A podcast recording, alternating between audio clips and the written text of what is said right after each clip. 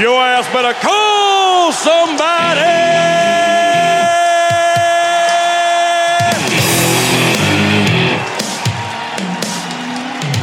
All right, cut the music. Ladies and gentlemen, boys and girls, children of all ages, Destination Devy is proud to bring to you its Dynasty Tag Team Champions of the World, the McNutted Michael Crystal, the ATM Adam McFerrin, the 4D Chess Podcast. And of course, if you're not down with that, we've got two words for you.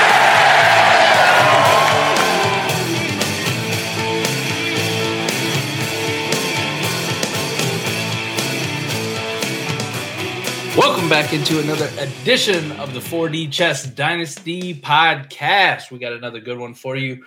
Before we get into it, you can find me on Twitter at Iowa Michael.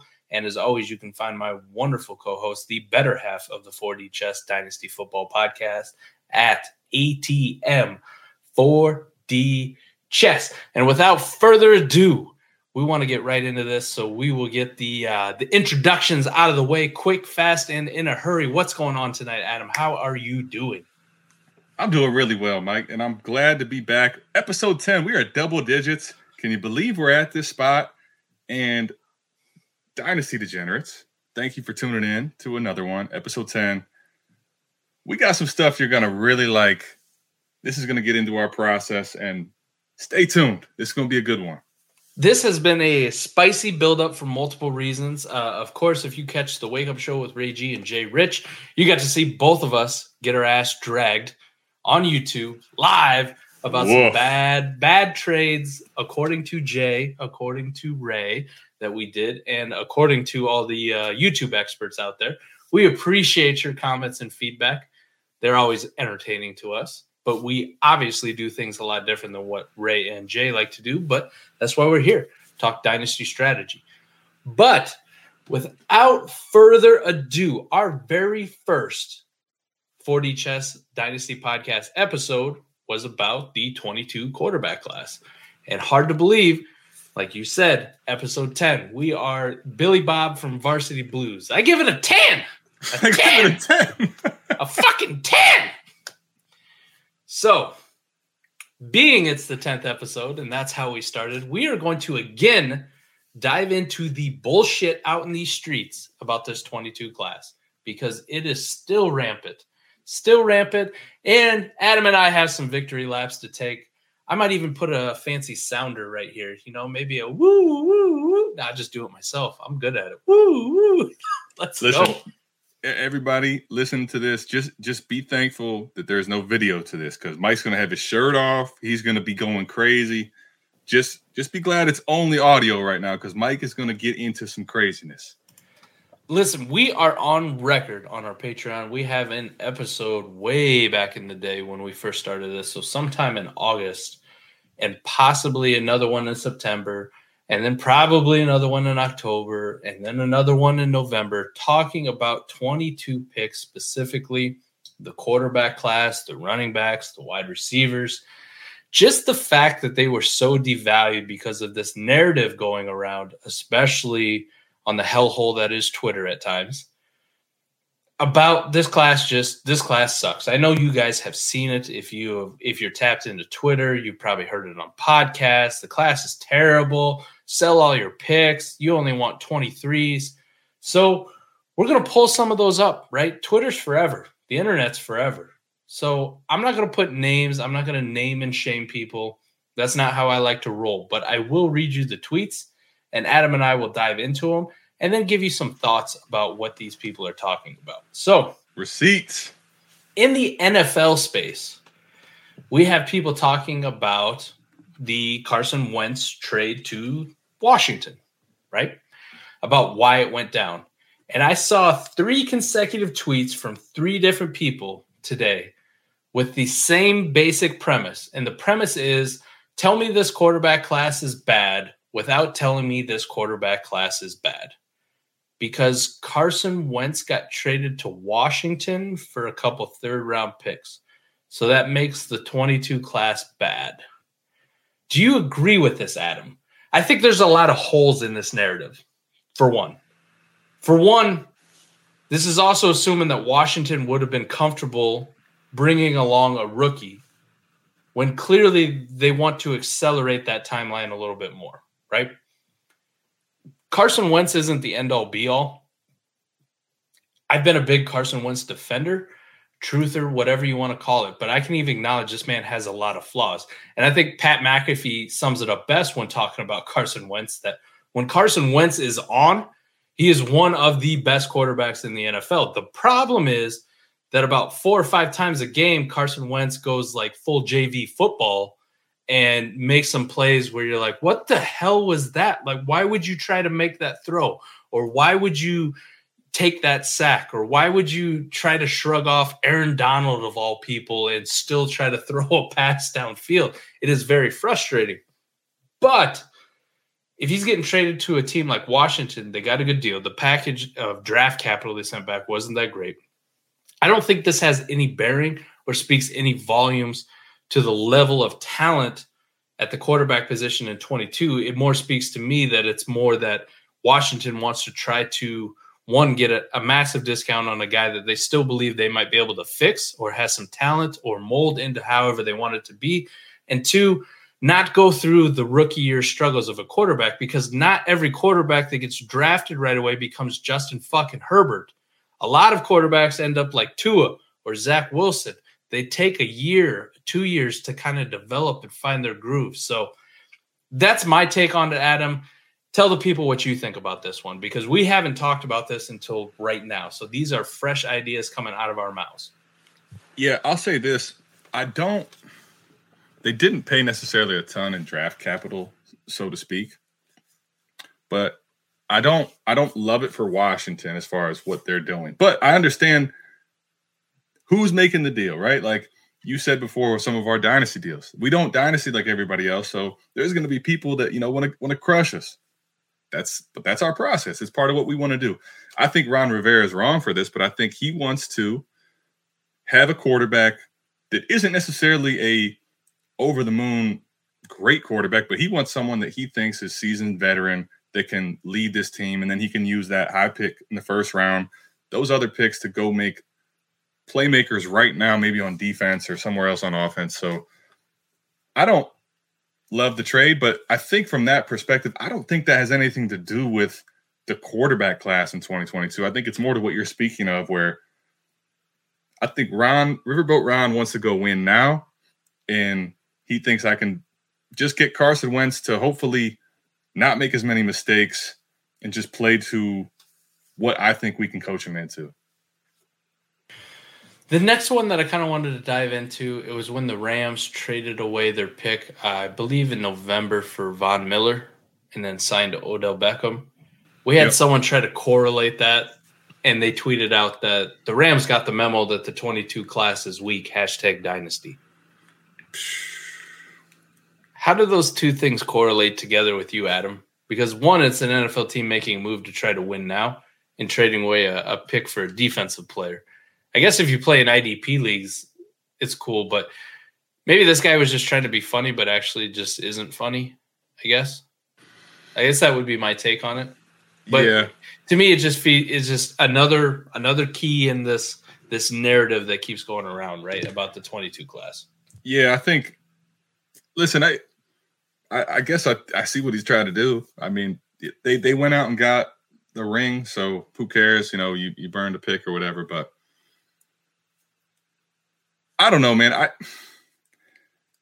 I think there's a lot of really bad narrative, and what's surprising is still like there's a lot of push now on this class, right? There's a lot more people coming around, starting to see it, but there's still like, like, why is there still when we know so much already after the combine some of this negative negativity on this class like like help me out with where everybody's coming from now today i have no idea too because while the combine was going on and the running backs are out there performing i saw a tweet about the fastest running i've witnessed over the last 24 hours is me running away from my 22 rookie draft picks please take them off my hands while the combine is going on and these guys are putting on a show, especially at the running back position. But even if you want to get into the wide receivers, I think as a whole, this is one of the fastest wide receiver classes we've probably ever seen.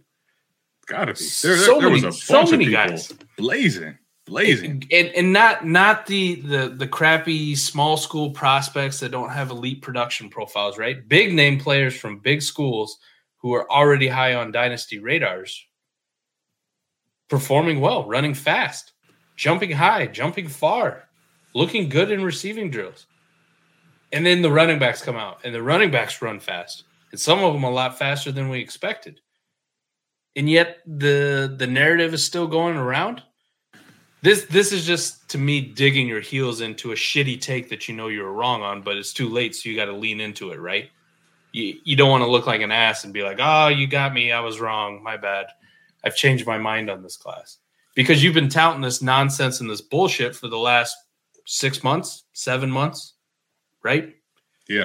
The other problem too is, to your point, if you touted all that and you shipped off all those 22 picks you had, news flash, buying them now is going to cost you more.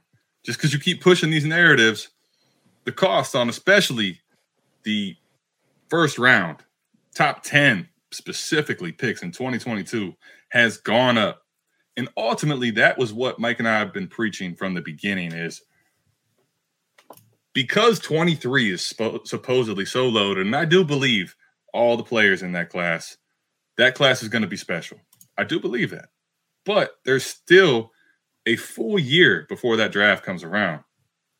With that being said, there's there was way too much slander around 2022. I understand that top to bottom, it's not that deep, and maybe you're not as there's not as many sure things. Okay, but we knew, or we our process was always that there is going to be rookie euphoria, and there's going to be people that pop at the combine. There's going to be players that separate themselves, and the class always seems every single year. I don't care what it is to have gems that we don't think about that rise up late. I mean, this this class is a perfect example of that, Mike. Right? Spencer Rattler and Sam Howell for how long were considered the Top two. 101, 102, right? Yep.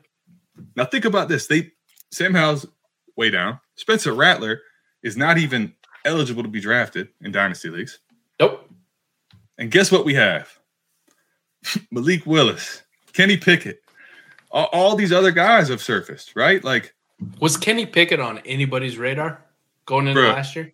if if you had Kenny Pickett on your radar last year, good on you because Props you were one of the few. You were one of the few, right? And and and that's not a knock on anything other than there's always going to be some late risers, right? It that's class. That's not that's every single class. Kenneth Walker. Was he on anybody's radar as a, a good running back prospect? And now he might be, or probably is, the RB2 of this class. Yeah, certainly, certainly in the mix. And he just ran sub 4 4 and weighed 211 pounds, 215 pounds in that range. Yep. Yeah. Very enticing. I mean, the man was a damn Heisman Trophy finalist, for fuck's sake. He he man this year he was really good he was really good and then the thing was i think people needed to see that combine and now i don't think he falls out of the top six picks in any type of super flex format man I also saw a tweet about how the this is in August of last year. The Mhm. 22 wide receiver class. Let me pull this up here. 22 wide receiver class isn't that exciting. Most of the prospects will be 22 years of age or older or have some relatively significant profile flaw pre combine. What do you think Huh? is the deepest part of this class right now? What is the deepest position in this class? Thi- this this this has an easy answer and it's not debatable it's wide receiver and okay we don't know for sure let me just let me just preface real quick before we get too far in we do not necessarily know what any of these players are going to become in the nfl No. okay No. I, i'm not we've never preached that and we still are not but what we know the combine some of the players in this class where they're slated and probably going to go in some of the NFL drafts here, there, there is so many wide receiver prospects that I would love to get shares of in this class, man. You have three, I, in my opinion. I think Treylon Burks from the beginning was a little overhyped as far as like being the 101 in drafts. All right. This is not a knock on Treylon Burks. I think Treylon Burks is still even running what people thought was a bad 40 time in that four or five range. That he's not slow. I'm sorry. He's a big dude. He is not slow. He's still fast. He's just not ungodly fast, right? He's not a creative player on Madden, maybe.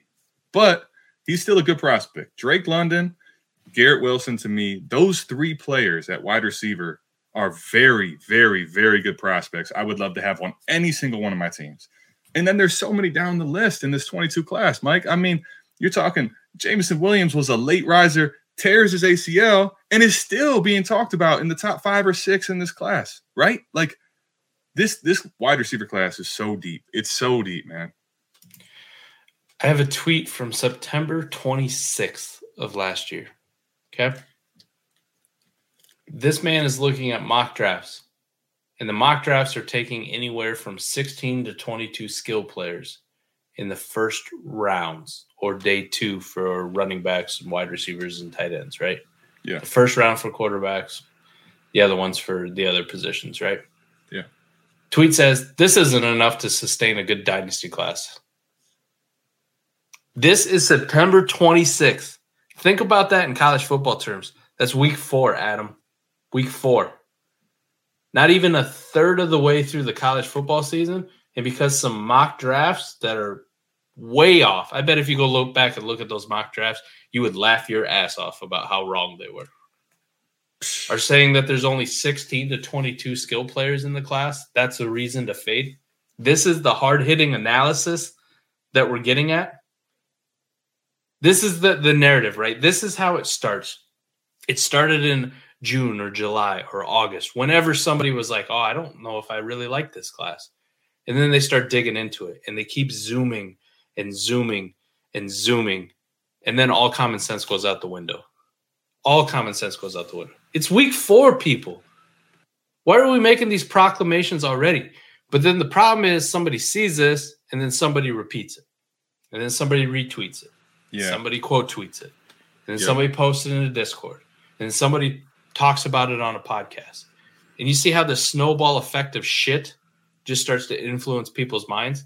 And this is mm-hmm. about the same time that you and I are pounding the table. Like, I understand that the class isn't as good as 2020 or may not have the elite prospects that we drool over, like the Kyle Pitts or the Ja'Marr Chase, like 2021 had, or, or at the quarterback position where you have going into it arguably two generational talents at quarterback in Trevor Lawrence and Justin Fields, and then a very tantalizing prospect in Trey Lance, who we can all recognize has a lot of potential. I understand it's not these classes, and I understand it's not this 23 class that I think people got way too far out over their skis.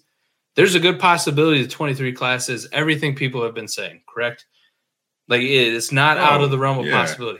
I still there- believe it will be very good, but There's also a possibility maybe it disappoints some, right? of Maybe it's not as great. Maybe there could, maybe there could maybe the first tier of players, players- that are not that good. maybe the first tier of like really highly desirable players only goes to four instead of like six, seven, eight, like people are talking about, right? Maybe the back end of that first isn't that great, or it doesn't have a lot of depth in the second round. These are all things that could happen. But to make these proclamations and then tout them as fact is the is the part where I have the the issue with. Because it just keeps getting repeated. It keeps going on a cycle. And you and I acknowledge this. So I just said it. We we acknowledge that the class I don't believe was going to be as good as 2020. It wasn't going to be as high end as 2021. And I don't think it was going to be as good as 23, but it wasn't dog shit.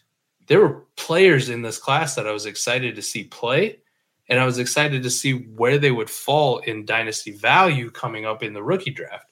And I wasn't re- ready to write it all off because you could do simple things like count on your damn fingers how many prospects there were worthy of a first round dynasty startup pick in a superflex league, couldn't you?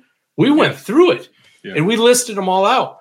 And I should probably go back and listen to that episode and see what we listed it out and see how close we were, right? Where we where we missed at, guys we left off, or maybe guys that were on there that that fell off for whatever reasons. But you could do some simple math and counting on your fingers and go, man, I'm up to like 11 players already that I think are worth drafting right now.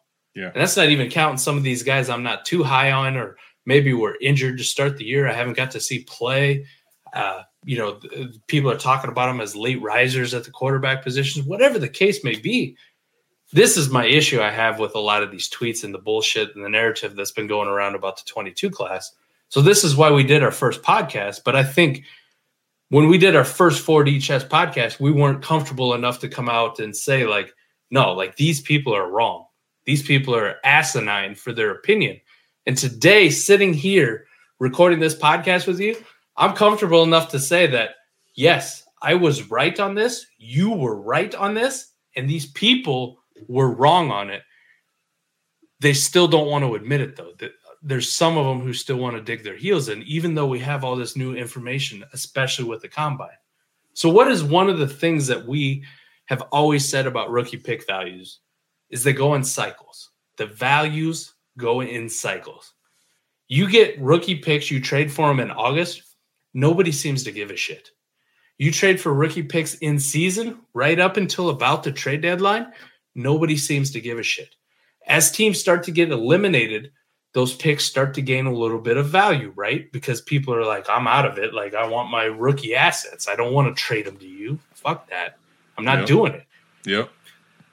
the college season ends, the NFL season ends. The rookie picks have kind of been at a same same value. What happens next? The Senior Bowl starts to happen, and all these these analysts get to see these prospects live and in person. These general managers get to start talking with some other NFL personnel, right? Looking at prospects at the Senior Bowl, and these are some of the least desirable prospects in a dynasty class, right? The guys who are eligible for the Senior Bowl are some of the ones that we shy away from the most. Like I like Jahan Dotson, but what is one thing I've always said to you? Him being a, a senior kind of worries me a little bit, right? If I'm tie Yeah. breaking between him and a guy like Garrett Wilson, like give me the early declare guy, give me the guy who's a year younger. Yeah. But And- the steam, the steam starts building, right? Yeah. No question. keeps building and it No keeps building. And then the biggest, the absolute biggest one that happens, the fucking combine happens, Adam. And we get to see these guys. Some people are like, oh, it doesn't matter. It does matter. It does matter because you do get speed scores. For certain positions, it really matters. How big was this guy? How fast did he run? If he's a running back, how bursty is he? This is what tumbled Kyren Williams ass down boards, going from a potential RB3 in the class to what, a third round draft pick? In the in the matter of two things, two things, right? He comes out, he weighs 194, and people go, Oh, I don't, NFL teams aren't likely to give you a full workload at that size. This is going to be a rare case. Well, maybe he'll run fast. And then what happens again? He comes out and he runs slow, and people are like, Fuck it, I'm out. I'm out. I'm done. I And- don't want him. And he ran slow when there was people saying that those 40 times were juiced, right? So Yeah. he was really Yeah. not running. He was running in quicksand. But I think there are so many good points you just hit on, man. And I, I think part of it was, man, I remember there was a specific time long enough ago, which seems like forever ago. It's not that long ago. You're drafting about this time, maybe even February, March, right?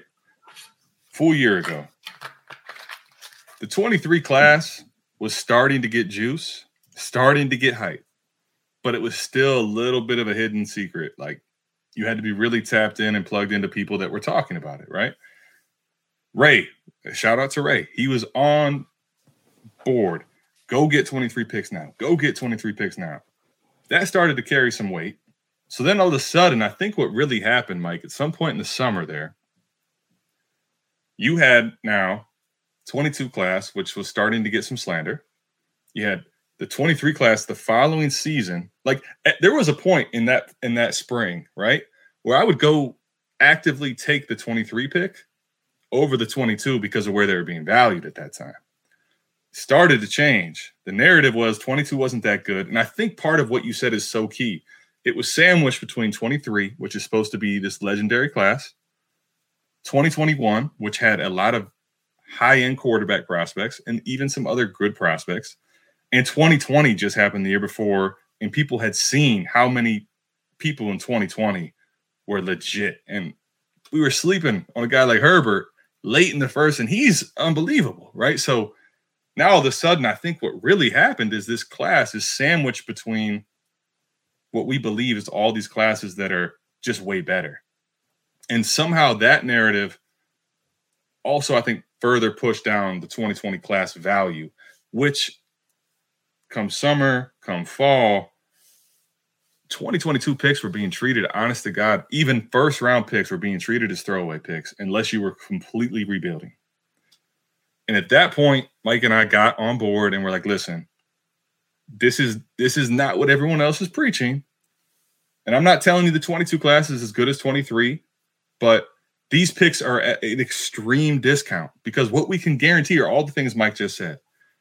There's going to be a point where the season finishes, right? Football dries up. What's left, right? You're going to have the Senior Bowl. The Senior Bowl, when there's because there's nothing else here in football.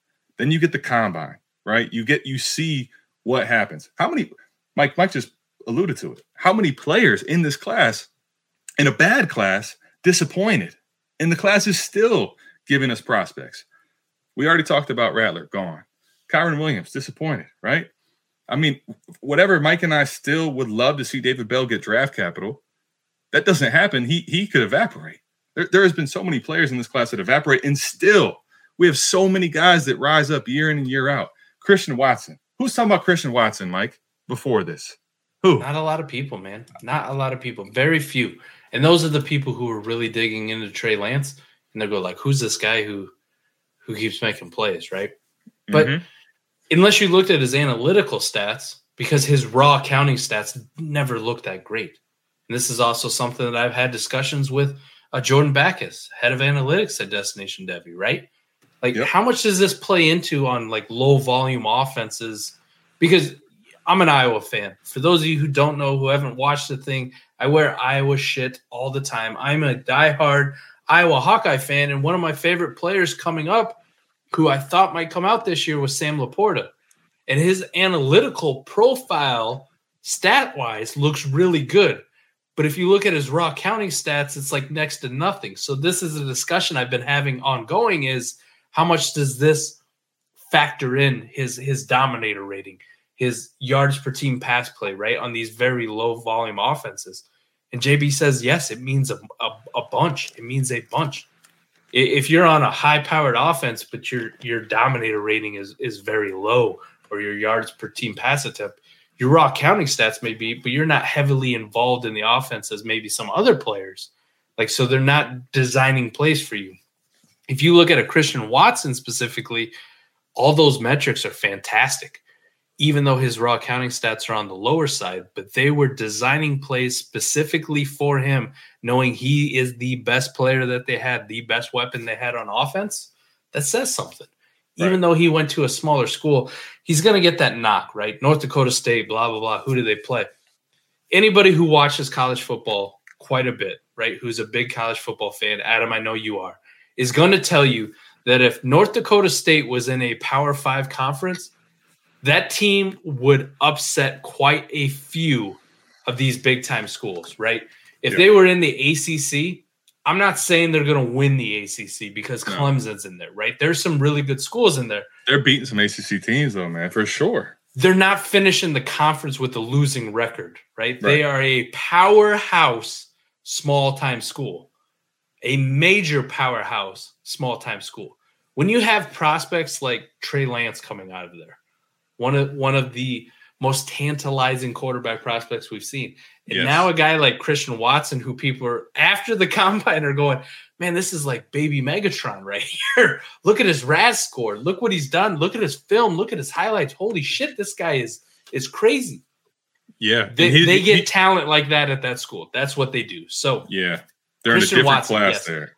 In regards to 2022, I don't think they're, bro. I to be completely honest, I watch a shit ton of football. I watch a everything that that Ray puts out from a scouting future outlook, Devy Devy focused podcast material, film study, film breakdowns, whatever he puts out, right? I consume that because I, I just love football. I will be completely honest with you. Up until about like two months ago, I don't think I I rem- I knew who the fuck Christian Watson was. If you told me Christian Watson, I'd be like, and, and asked me where he went to school, I'd be like, fuck, I don't know, man. Uh, you know, Texas, I guess. Like, it'd just be a guess. I don't know Christian Watson. I watch a lot of football.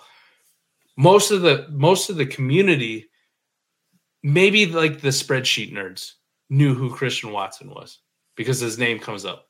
But I bet they probably never watched Christian Watson play. Yeah. And, and okay, and then to kind of take that off, right? Christian Watson was playing at the small school, but he was with Trey Lance and, you know, I think even after the Senior Bowl, there was some hype. But when this guy at six four goes out and puts up the numbers that he did at the NFL Combine, you now have a player that is, has come out of nowhere and is by a lot of people's standards at this point in March, which we're not even we're not two full months away from the NFL draft, man, right? There are so many people saying he's he has almost solidified himself as a first round NFL draft pick. And if Christian Watson's a first round NFL draft pick, given all the things we know about him, even though it's a small school, given his athletic ability, given what he did do in college, albeit at North Dakota State, he is going to push first round rookie pick in this class. And and there's still guys, George Pickens, like right? George Pickens is talked about as the front of this class. Gets hurt. A lot of knock on him. Did had one catch in the bowl game, right? And then all of a sudden, boom, 4-4, right? Like, okay, George Pickens is back, maybe. Now he's back into the first round discussion. Th- this class, maybe there does not, maybe there is not a Ja'Marr Chase at the receiver in this class. And, and guess what?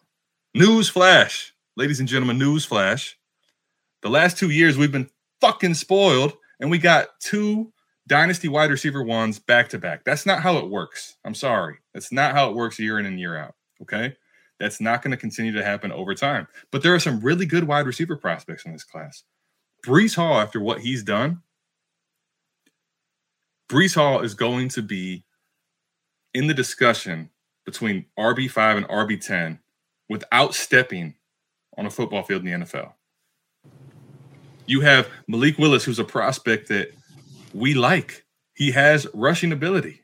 Like this class, I want to say this. We still don't know shit about what these players will become in the NFL. But what's guaranteed, without question, I don't care who's saying what on Twitter and this and that, is that what you were buying these picks for when they were slanderously discounted during the season last year and where they're at now, honestly, man, it's over 2x. Like it is significantly more valuable. And if you listen to what we're doing and what we were thinking at the time, I still want to draft a lot of these guys. But if you still, if you still are in the in the camp of this class isn't that good, and you actually acquired some of these picks, you can move off of them for far more than you acquired them. And that ultimately has been the point that we've been preaching all along is that this time of year when there's no football being played and from now until the NFL draft there's still going to be small value accrual in this class that's already risen like crazy. That is a perfect point from just a value standpoint, right? If you hate all these guys in this class, perfect, man. You are you you you're not at peak value yet, but you had just received a massive bump in value because of the combine. There's still massive, gonna be a, massive. There's still, there's still going to be a little bit of runway, right? Where they're still going to gain a little bit more leading right up to your rookie drafts because the NFL draft's going to happen, and that's all we're going to talk about. We're going to have live streams out the ass, and we're going to have podcasts out the ass on landing spots and which team did what and who went where. What's this look like for fantasy? This is all we're going to talk about for the next two months, two and a half months at least, right? And then your rookie drafts are going to hit, and that is peak peak sell time. If you are not in on this class, you are dug in on it. Great, man. You've already increased you just got a stock that you bought at a dollar. It's worth ten dollars now. Cash out, cash out and enjoy it. Right? Re-roll into twenty three if you want. If you really high on that class, good. You're still going to have that opportunity. As much as people will tout 23 class, I guarantee you, if somebody's sitting with the 101 right now on there, they're getting multiple 23 picks for it. 23. If, if somebody wants to move up that has multiple 23 picks, they're going to pay multiple of those picks to move up to try to go get Breece Hall if that's if that's the guy that they want. Because in a matter of days, we went from Breece Hall as maybe like the RB2 for some, RB1 for some. Some people had him RB3, where he's kind of, oh, he's just going to run a 4 5. He's kind of like David Montgomery, but maybe a little bit better. And all of a sudden now, Breece comes out and destroys the combine. And now people are talking about him. Oh, do you put him at RB4? Do you put him at RB3? I would rather have Breece Hall over Najee Harris. I would rather have Breece Hall over over the uh, D'Andre Swift. That's in a matter of days, people. He's gone from maybe a fourth or fifth overall selection in the Superflex league to the de facto 101 in most people's minds. Definitely the 101 and one QB leagues. And now we're talking about him like second round startup oh, I don't, I, you might even have to go higher. You might have to go early second round startup. Adam and I are on record still being too low on this class. And we were one of the few people, uh, two people in the world, I think, that was like, you should go buy these picks. They're so devalued, yeah. right? Yeah. Their value is going to increase. But just, I don't know, maybe less than a month ago, we probably did something where we were like, where do you think the, the 101 in this class is going to go? And I think we had a, a real discussion about – uh, maybe early fourth, late third. Holy shit, buddy, we were off. Now people are, are talking about him in the second like it's a lock. So mm-hmm. if that's the case, even us, even us didn't market them or value them properly on how they're going to tier now. Yeah. And, and, the, the point being is if you listen to the smart people, if you listen to the people who are telling you, go get these picks, they're at a massive discount you're only going to make money on this.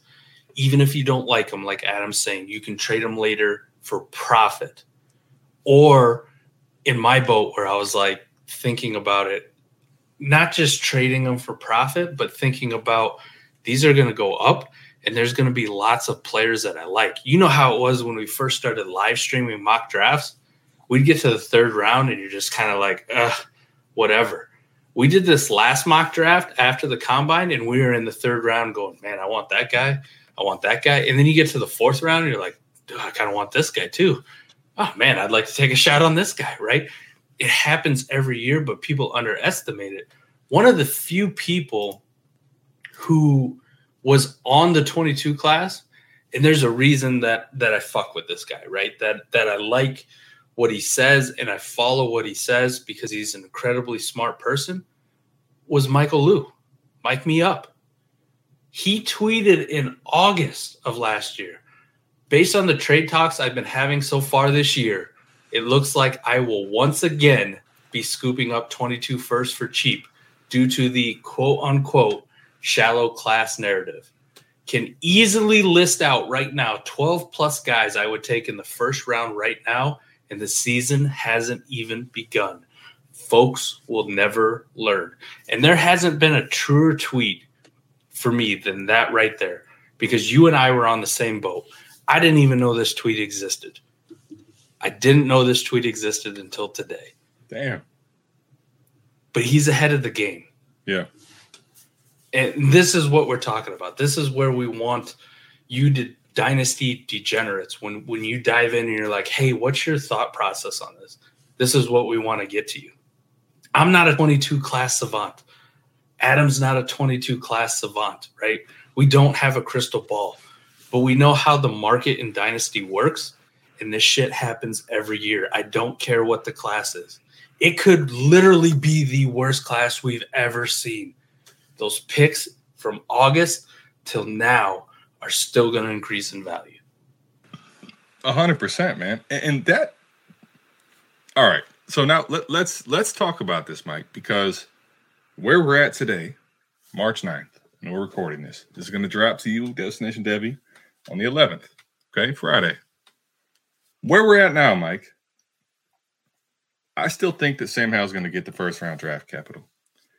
If that happens, there are 10 picks, 10 picks in this class that you're going to have to offer me something real, something very real for me to say, you know what? Okay, yeah, I'll come off. I'll come off 110. I'll come off 106. I'll come off one of these top 10 picks, right? So let's walk through it with them. Everybody here, the Dynasty Degenerates, you, you should already probably know these people. But if you don't, we're looking at Breece Hall and Malik Willis, probably in their own tier at the moment. I still love Isaiah Spiller, but until we see what happens at the pro day, what he's doing athletically, you know, the whole uh that agent thing, man, is, is tough. But I still a believer, but we don't know for sure. But let's include him at least in the top 10. Okay. So you got Breece Hall, you got Malik Willis, Kenneth Walker, Isaiah Spiller, Matt Corral, right? You got Kenny Pickett, whether you like it or not, he's going to go in the first round. Then you got Treylon Burks, Garrett Wilson, Drake London, and Sam Howell. Like that that that does not even get into some of these people we still want to have. That's going to be later in this class. But you're talking about 10 players, like Mike said, like I've said.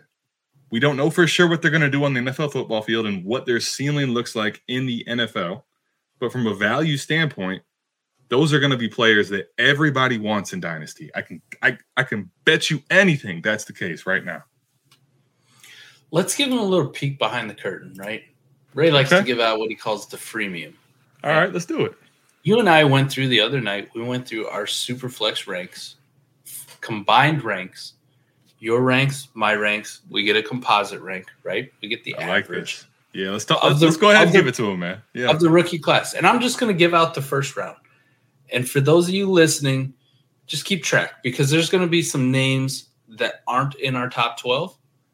This is going to show you the depth of the class, right? This is when Adam and I sat down and really critically thought about it and if you want more information on it, right? If you want to know why we got to this point, this is what our Patreon's for. We live streamed this whole, or not live stream, but we recorded a whole whole episode, two hours plus, just going through our wide receiver rankings and then going through our rookie rankings and how we get to the point where we ranked guys where we did, right?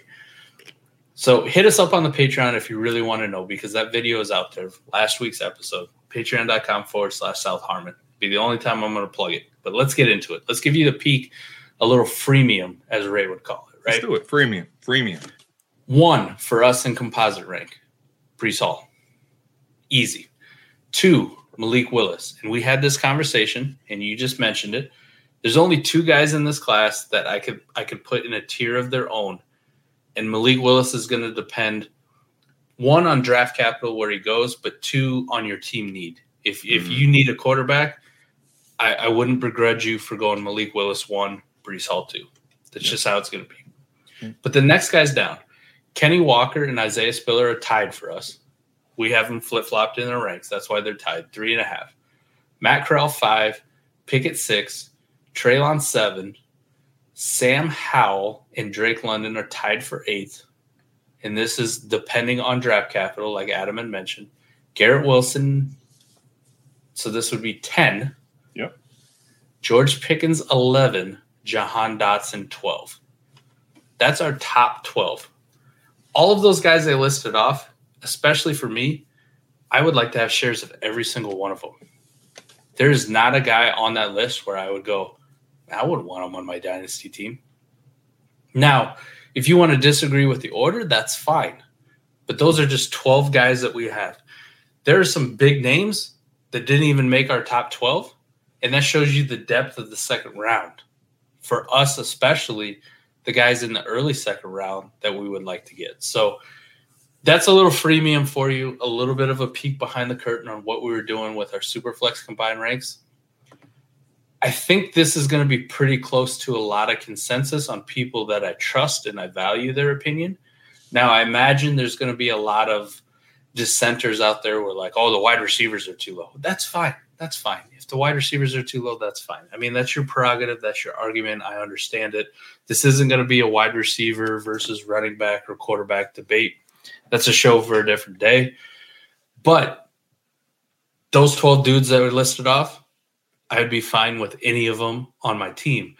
And the fact that in August I could go out and I could buy these picks for pennies on the dollar because people were shitting on the class, that's where the advantage comes in. Because you and I both know, unless it's a team where we were super competitive and trying to win immediately, we have multiple rosters with multiple 22 picks scattered throughout the first round in various areas. Now, right now what we're trying to do is trying to position ourselves based on our tiers and our personal rankings where like I want to get into the the top 6, right? I want to get into the the top 7 or if I have one of these back end first, if we have Jahan Dotson at 12, I feel more comfortable if I can get a Garrett Wilson. What do I got to do in a trade to make that happen? The problem is when we try to do it now after the combine, people are kind of hip to it, right? People know that holy shit, this class isn't terrible. I would really like to have a Garrett Wilson or Drake London on my team. It's going to cost you an arm and a leg to come up for it.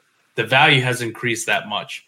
But if you did these moves in August, September, October, November during your dynasty season, holy shit, you're playing with house money at this point. And even if I read off that list and you're like, I don't like that guy, I don't like that guy, cool, trade out of him because I guarantee you there's probably somebody in your league who is salivating over the fact that they could go get Drake London or Garrett Wilson, or maybe they're a big Sam Howell fan like me, or maybe they really like Kenny Pickett despite the the small hand narrative. Whatever the case may be, they're going to pay up for it, right? Yeah, yeah. I mean, and, and imagine this, Mike. This is something that is not the 22 class. This is classes in general. There are people every single year. I have I had one of them this year. Painfully, I have to admit this because I am transparent as always. Whether I'm getting dragged through the mud on YouTube and Destination Devy, or I'm out here telling you the truth, there's to be times where you look back and man, ATM got dunked on. Vince Carter over Frederic Weis, nuts in the face, straight over the seven footer. Like it looks bad. That's part of what happens. There are failed contenders every single season. Now imagine this is another big piece of buying these 22 picks, right? A lot of these teams say, okay, this class wasn't very good. I'm gonna just send this pick away because it's gonna be late. What if their team's not really that deep? All the stuff we talked about in other other 4D podcasts, right? How to really construct a team to truly win. There are so many people that do that that they think they got a contender, but it's a pretender. You grab those picks, Mike. Imagine if you bought a 22 first that someone's valuing as this 110, 111, 112, way, way in advance. We've seen these teams end up as top four picks, top three picks. Okay. Like, imagine what type of massive value jump you've gained on that. Like, this, this is regardless of class, but especially when classes are discounted and you can go buy picks willy nilly because everyone's like, ah, 22, it sucks. There's no one good in that class. I don't care what class it's been. You can go back and find players in every class, damn near every class, that are going to be good. And even if they're not, go back to 2019. Miles Sanders right now is a ninth round startup pick at best. Mike and I were fans of him all along. We were actually wrong. Go back to the season after the 2019 class class was supposedly not very good. Miles Sanders is damn near a first round startup pick, certainly a second round startup pick. Josh Jacobs, same thing. These guys have fallen so much in value, but you don't have to sit on these guys. Like this is dynasty. We talk, we talk how many we talk three straight episodes about trading, right? Knowing your league mates, knowing the values, and knowing your league settings in your league. We trade. That's what we do. Dynasty Degenerates, we trade. You don't have to hold any of these 22 picks. You don't even have to hold them to draft time. But if you do and you draft a player, there's so much opportunity to trade off of some of these rookie 22 quarterbacks. Whether you think they're going to be good or not, people think there's a security in that job. Maybe they have a couple good games. Like this class right now, we don't know what it's going to do, but I can tell you right now the value of these picks, especially those top 10, I love it, man. I love it. And I'm not a huge victory lapper, but this one feels good because it was so against the grain. And if you listened to us before that, you might have been laughing. You still might be laughing, but guess what? The value is true, it's real. Yeah, whether you want to admit it or not, it happened. And it is happening. This is all you're going to hear about for the next couple months, right? Every podcast that you're going to listen to that has anything to do with Dynasty is going to be talking about rookies. All right, we're gonna get the the occasional like this week with the Russell Wilson trade, the Carson Wentz trade, and the Aaron Rodgers returning, and the Calvin Ridley suspension. Right, there's gonna be a lot of news, and then free agency is gonna happen. But after all that kind of dies down, what's it gonna go right back to again, Adam? It's gonna be the rookies again. Always, always, man, always. And and, and another real quick subtle point, right? The running back position, which we just talked about how sometimes this running back truther like us is a dying breed. Okay. There's not that many of these young, tantalizing running backs that are three down skill set guys. You got a very few amount. So what does that do?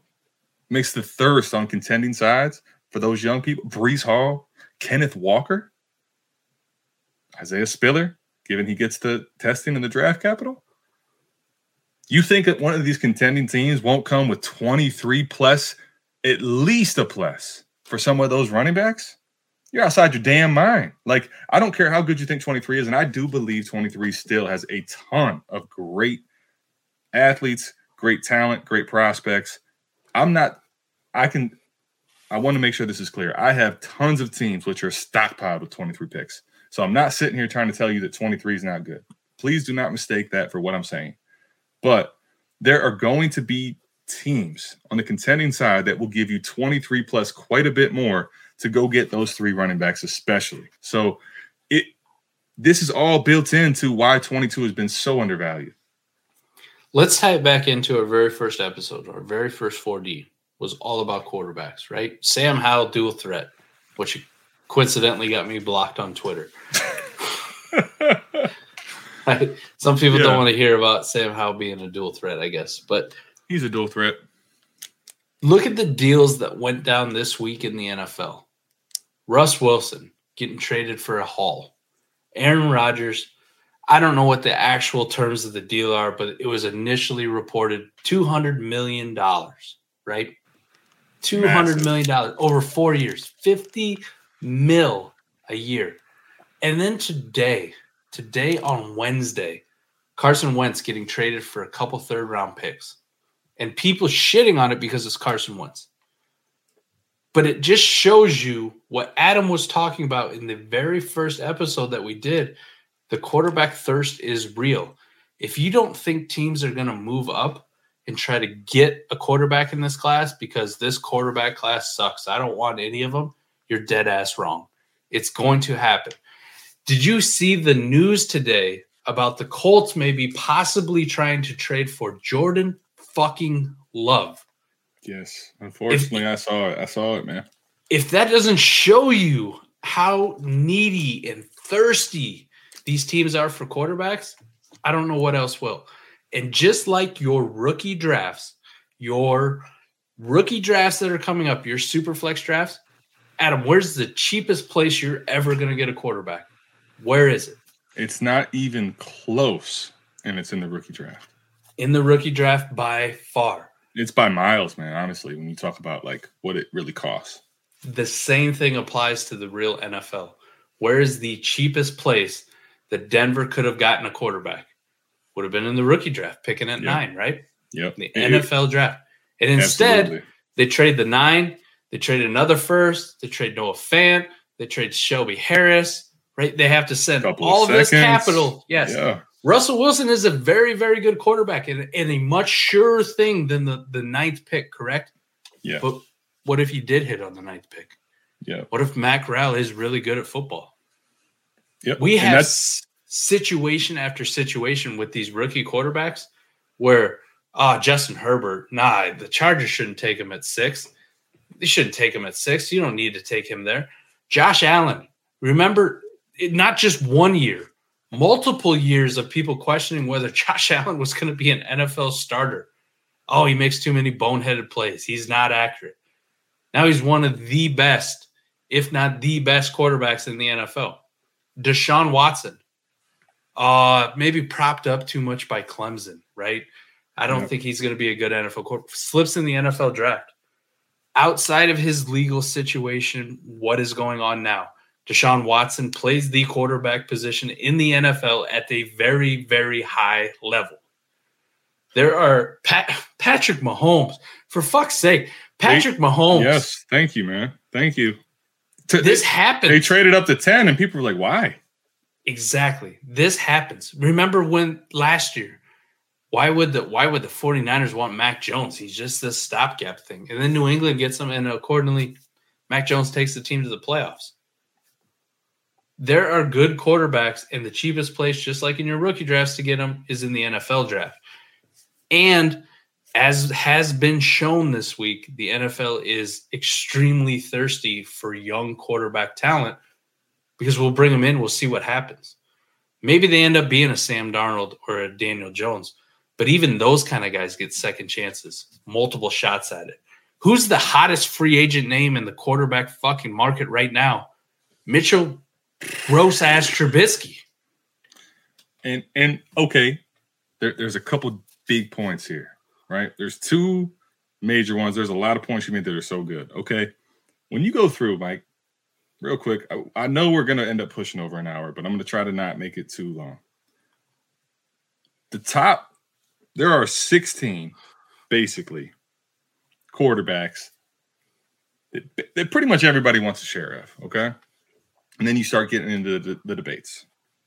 Josh Allen, people talk bad about him for a couple seasons. 107. He was not, he was nowhere near like this 101. Oh, you got to go get him. People were plenty of skeptics. Patrick Mahomes, 110. Kansas City just decided, you know what, we're going to trade up, even when they had Alex Smith and played him for a full season. Those are the two top players in Dynasty. Justin Herbert, third quarterback in the class, and by most people's standards at that time, the one that's definitely different than the rest, Joe Burrow and Tua. Kyler Murray, 101, no debate. Okay, locked it in. Joe Burrow, 101, no debate, locked it in. Dak Prescott, no one's talking about. Lamar Jackson was very end of the first round. Now, you might say, okay, it's a little different. He's a running guy, blah, blah, blah. Point still stands. Jalen Hurts. Much as we don't like his long term outlook, He's in that mix. He was not a first round pick even. Russell Wilson, same thing. Trey Lance, we still love his upside. Deshaun Watson, like you said, went all the way to 12. Good as he was out of Clemson, there's still plenty of haters. He's not maybe he's not that good of a prospect in the NFL. Aaron Rodgers, long time ago now, but how long did Aaron Rodgers sit? How long he went in 24th in the first round. So, in Mac Jones, most recently, right? 15th overall. Earlier in that season, he wasn't even sniffing the first round in rookie picks.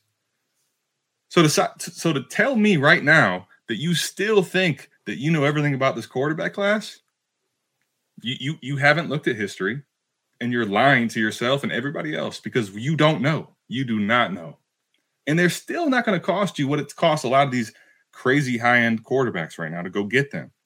So that's the one point, right? Second point is this your first point. How many teams in the NFL, Mike, still desperately crave quarterback? Look at what Washington just did, man. Yeah. Look at what they just did. Bro, I honestly thought that Carson Wentz was headed to free agency. Two thirds because they just didn't want to be unsure. They missed out on the big ticket names. They didn't want to be unsure. The only big ticket name, newsflash to everyone listening back home, is Watson. And they you don't know how long he's going to play this season. And we don't know what's going on with his legal situation, right? So for NFL teams, that's the only big ticket name left. Otherwise, you're talking about the retreads like Mike just mentioned, Mariota, Trubisky, right? These type of guys that they don't get you overly excited. Maybe Jimmy Garoppolo if you could trade for him. Outside of that, go ahead. Maybe a team makes a move for like a Derek Carr, but how sexy is that kind of move? Like, exactly. I think he's a, I think he's an underrated quarterback, and I think Indianapolis would be smart one to go to to Vegas and be like, hey, what do you want for Derek Carr? Yeah, like like does does my 23 first get it done? And maybe you a couple thirds, right?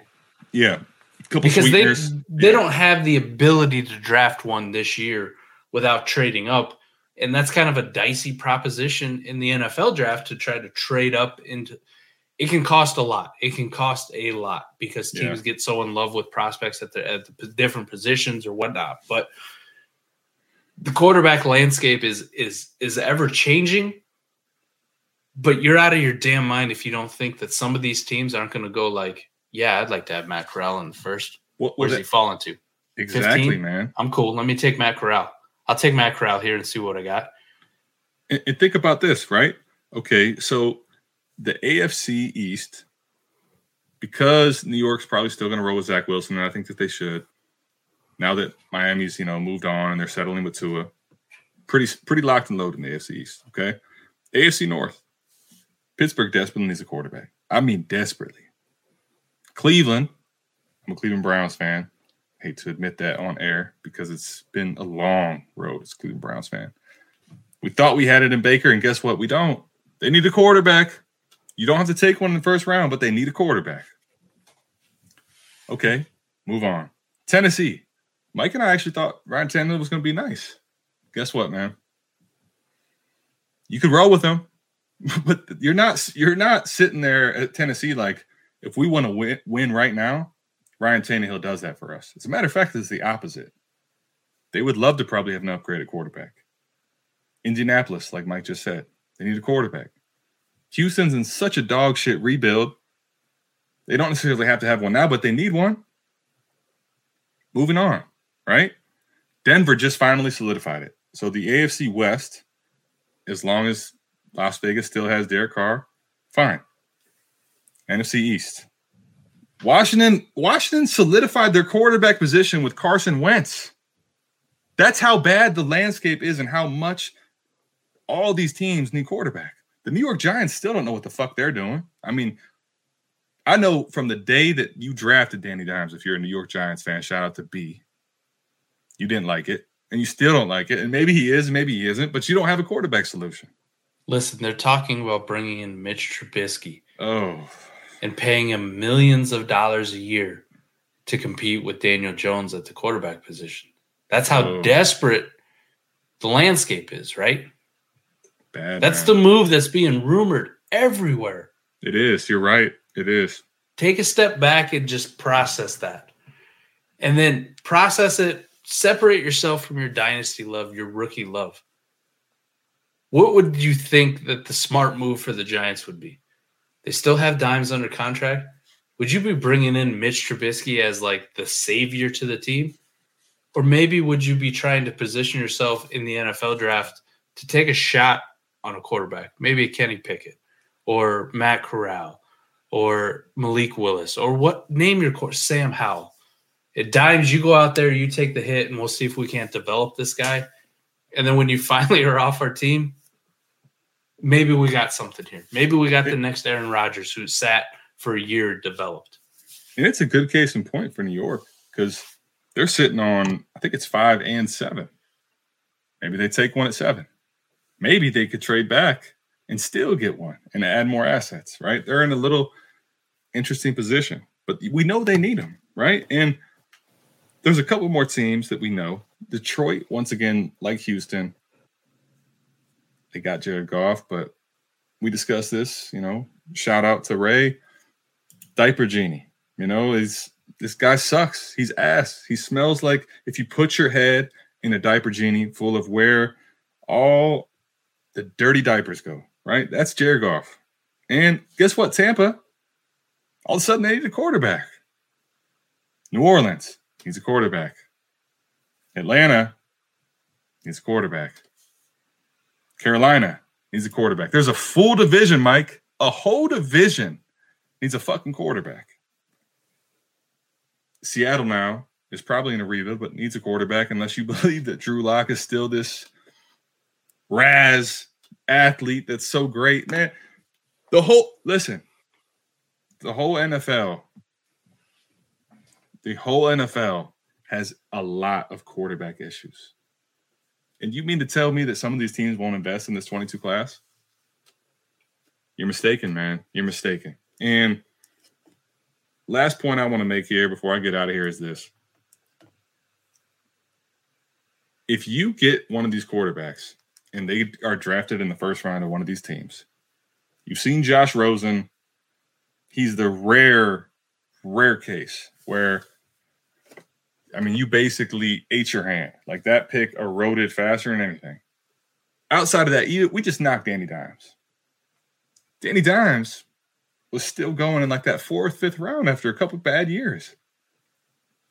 Mr. Trubisky, good case in point. I mean, this dude is he's dog shit, right? Two, three seasons, still being a decent startup pick. After that year they went to the playoffs, people were still talking about Mr. Trubisky. Like, you have years, at least one, if not two years, of pretty solidified value that is going to stay. Zach Wilson is is a good case in point from this last season. Horrible fucking season. Terrible player as far as what he did on the football field. Mike and I are still saying go buy him. Plenty of people are still going to go buy him. He's still going to be a first round. He's worth more than a rookie first. He's still a top seven round startup pick. Like, end rant. But man, there are so many players in this class that I still want shares of. And if you're not on board yet, you're you're just you're lying to yourself. You're lying to everybody else. So we're not going to do that. I think back long and hard while you're listening up those quarterbacks. Yes, Josh Rosen is the one outlier at the quarterback position where they just absolutely tanked in value immediately after year one. But I think back, my favorite one to remember is Drew Lock. Drew Lock had an okay final five games to his rookie year. Yep. A second round pick, not even a first round pick, but a second round pick. And I vividly remember Colin Cowherd touting this man as a dark horse MVP candidate heading into the next year. And I watched him go in rounds five, six, seven of dynasty startups. The only thing that saved me from jumping on that hype outside of my own two fucking eyes and seeing how bad he was was Matt Kelly diving into the analytics of it and how many money throws versus danger plays. And the crazy thing to me is we've seen Drew Lock for multiple years, right? Yep. Drew Lock gets traded to Seattle, and I'm still seeing people. You should go buy Drew Lock for, uh, you know, like a mid second. It's Superflex.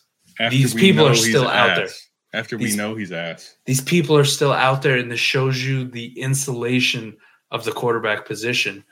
And if you're going to tell me three, four quarterbacks go in the first round of the NFL draft, I may not even like them, but their value is insulated. And I know even if they have a bad year, I can probably get out next year and be just fine. Just fine. Mike, real quick, what about let me let me let me let me hit you with something. Okay, Indianapolis, we are just talking about it. They now have the 42nd pick in the second round, fairly early. What if a guy we really like, like Carson Strong, goes there? Yeah.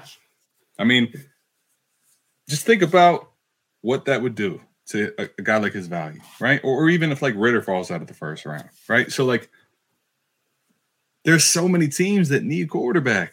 Like, if something like that happened, now I'm not saying it will, but just theoretically, that person's value is going to go up crazy, and, and they may never even start. Like it's it's one of those things where the positional scarcity at quarterback in dynasty and how few of actually really good quarterbacks are in the NFL, they correlate so well. And if you have a plethora, you have insane leverage. And if you can get quarterbacks at a discount in these rookie drafts, they're value insulated and they have the best chance to rise probably of all the positions, unless you're getting Javonte Williams type of last year, right? At the running back position. Outside of that, it's very rare that those players rise drastically upwards into that elite level. Very, very outside. And like I said, this wasn't going to be a quarterback versus other position debate or whatever. We can get into that more, and we'll hit you with some actual ADPs, real, real life ADPs of where these guys were going after shitty years or after good years. You can see the value bump or the value loss, and it will illustrate to the point how insulated some of these positions are relative to other ones. But the main point of this whole podcast was exactly what Ray has been saying for a while now, and it's being mindful of the content you consume. If you see this narrative going around on Twitter, ask somebody about it. Have them show their work. Ray has been saying it for a while. The people who are talking about fading the 22 class, let me see your rosters. How many 22 picks you have? Because that also plays into the motivation of what they're touting and what they're what they're trying to do. So I hope you learned at least a little bit something, or at the very least got entertained by it. I got a little bit fired up for this. We were going to do a different type of episode, but I told Adam after the combine, this is the perfect time because you've seen the massive shift in the general consensus about the 22 class. And for me, it's it's it's kind of that that jaded feeling of like y'all fuckers weren't on it before. You're not allowed to be on the boat now right? Yeah. Because I know what you said before. You you can't take it back at this point. You can't you can't have me at my best if you can't take me at my worst. So listen, that's it. That's the reality, and we had to do it. It was an emergency type change of the subject. Listen, we'll that'll go to next week. Let's let's get back on track and let's talk about right here, right now, the bullshit floating around. Clown us if you want, make fun of us all you want. We're going to come every single week here. We're going to do all this stuff. We're going to show you our process. We're going to tell you straight up. If we're wrong, we're wrong. Clown us. But right here, right now, 22 value through the roof. Through the roof. And remember this if it comes up again in another year. If people start this bullshit again, which whether whether people want to admit it or not, you're already starting to see the rumbles about the 23 class and people starting on their bullshit just like they do every year for every damn class. And it may be the greatest class we've ever seen. It's a possibility, but people are still going to be on their bullshit for their clicks. So that's going to do it for us. We appreciate you tapping in. I ain't got anything else to say. Adam, you hit him with the outro because we got to get out of here. Just remember when your league mates are playing chess, play 4D chess. That's going to do it. We're out. Peace. Peace.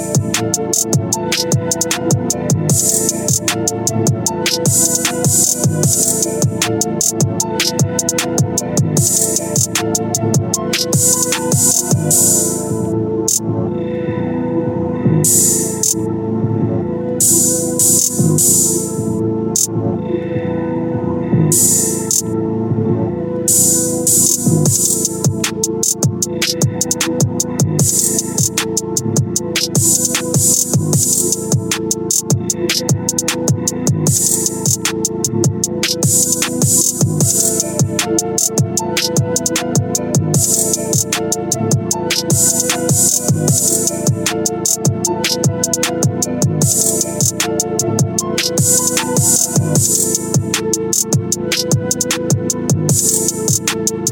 Thank